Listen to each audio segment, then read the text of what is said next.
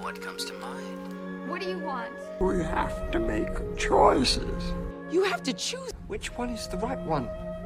What do you want? It's not that simple. What It's... do you want? Make your choice. Bienvenue sur Le Choix de Marie, le podcast ciné qui vous donne tout simplement des idées de films à regarder. Sans spoiler ni prétention, je partage chaque semaine avec vous les films que j'ai vus pour faciliter votre dilemme du On regarde quoi? Semaine un peu dark les amis, on va pas être sur un épisode très gai, je préfère vous prévenir.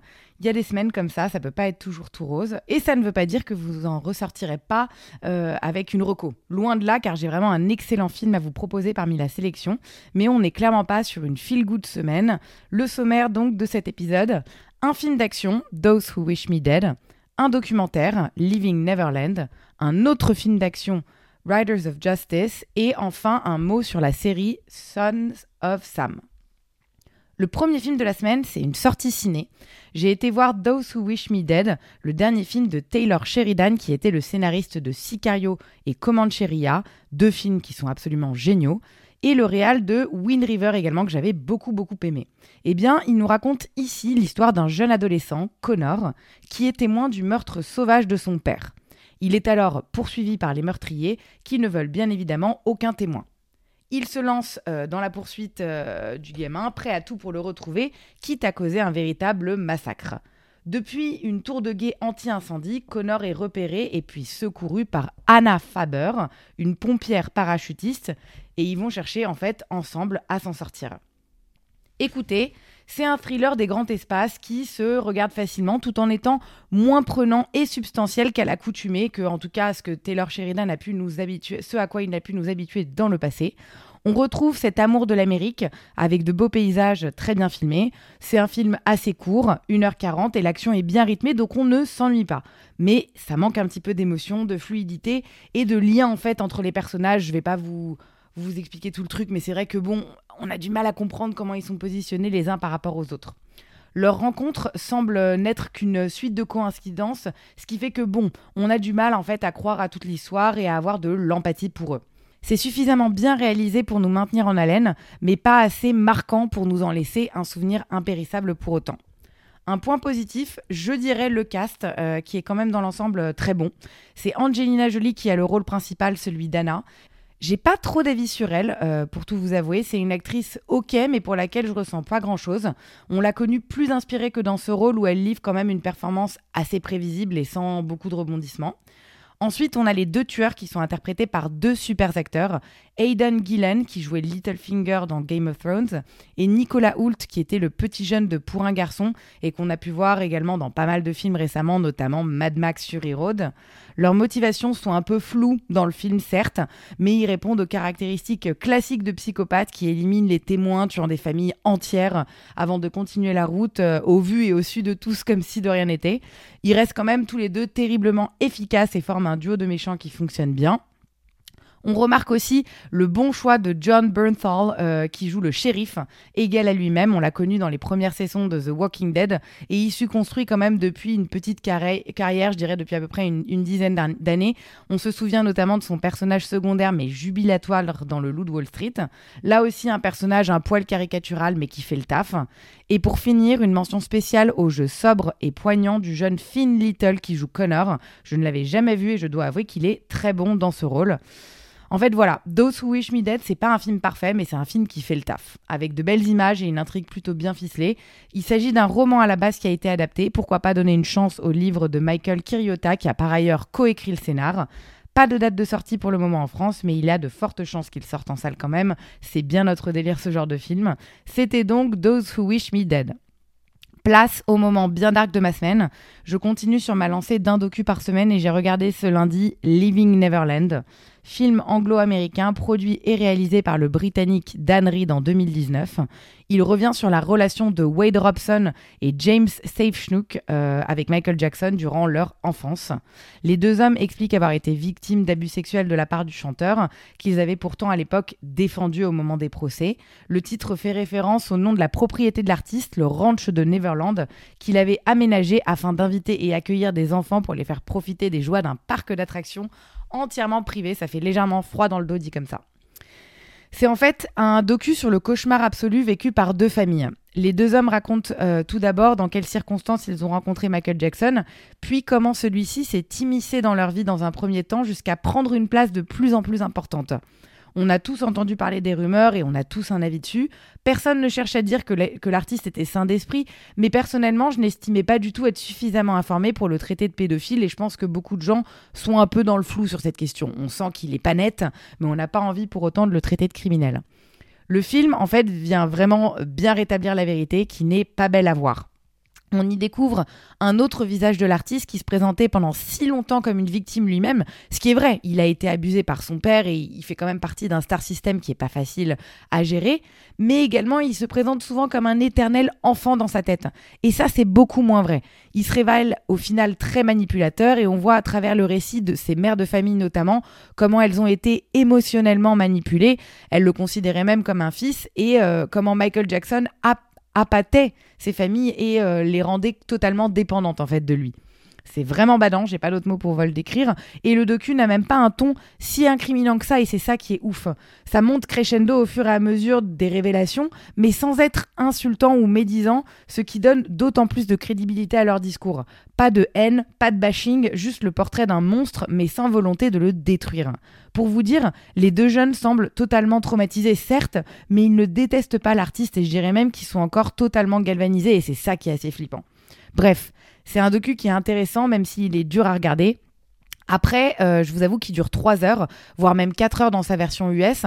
Et franchement, c'est quand même un peu long. Il est divisé en deux parties, donc il y a une coupure au milieu, mais ça reste un peu trop long à mon, goût.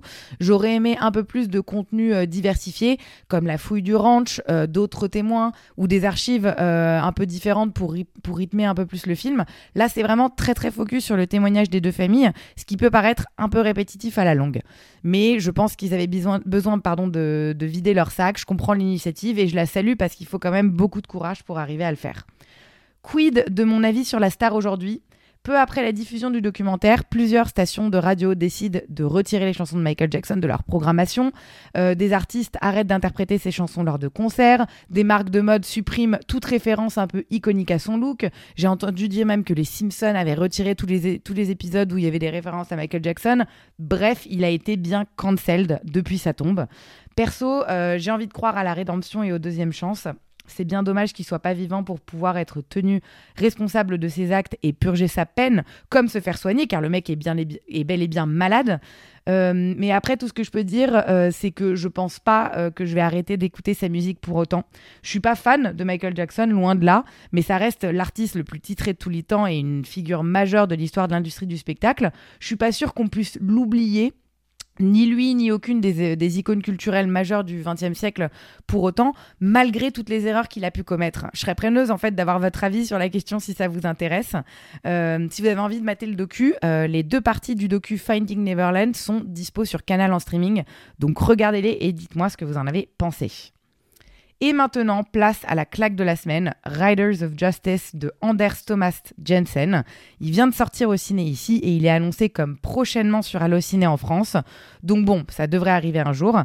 Un film danois donc euh, qui raconte l'histoire de Marcus, un militaire déployé qui rentre chez lui au Danemark après le décès de sa femme dans un accident de train, plus particulièrement de métro. Il doit s'occuper de leur adolescente Mathilde, et bientôt Marcus va découvrir que le déraillement ferroviaire qui a coûté la vie de sa femme n'est peut-être pas un malheureux accident. Le nom euh, du réal, Anders Thomas Jensen, ne me disait rien, donc j'ai tapé son nom sur Wikipédia, j'ai commencé à regarder, et il se trouve en fait que c'est l'un des plus grands réalisateurs danois de ces dernières décennies. Il est notamment en charge d'un film de 2003 que j'adore, Les Bouchers Verts, qui est le film qui m'a fait découvrir Mad Mikkelsen lorsque je n'étais qu'une jeune ado. Ce film est par ailleurs sur ma liste des pépites ciné à venir. Je me dis que c'est peut-être un signe et qu'il sera donc sûrement au programme de la semaine prochaine. En tout cas, son dernier film est une merveille absolue. Je m'attendais à un film d'action classique, et plus particulièrement à un revenge movie, mais on est un cran au-dessus en termes de profondeur. Car euh, en fait, le, film a, en réalité le ton d'une comédie noire où euh, le curseur de l'absurde est poussé volontairement très loin, quitte à choquer. Mais cette fois, il y a quelque chose de plus, une humanité plus grande, une capacité à susciter de l'émotion, même quand celle-ci vient après de terribles fusillades ou des dialogues hilarants. Et une flopée de thèmes abordés dans ce film, le karma, les coïncidences, le deuil, le blocage des émotions, les traumatismes d'enfance, la soif de vengeance, c'est riche, c'est varié comme rarement on peut le voir au cinéma en fait euh, aujourd'hui. C'est une histoire de vengeance qui se mange chaud, si je peux dire, avec beaucoup d'impulsivité et d'authenticité. J'ajoute quand même que l'autodérision est l'un des ingrédients majeurs du film et nous permet malgré tout de passer un moment léger, malgré le fait que le film est plein de sens. Mads Mikkelsen joue donc un, militaire pardon, euh, blasé, voire quasiment mutique. Il est une fois de plus impressionnant, dégageant une puissance physique rare, et son personnage contraste surtout parfaitement avec tous les autres, une bande de bras cassés hallucinante et sa fille adolescente en détresse. C'est aussi ça qui fait la richesse du film, cet échange entre des protagonistes tous plus fêlés et fragiles les uns que les autres. C'est vraiment un grand très grand moment de cinéma, Riders of Justice. Je pèse mes mots.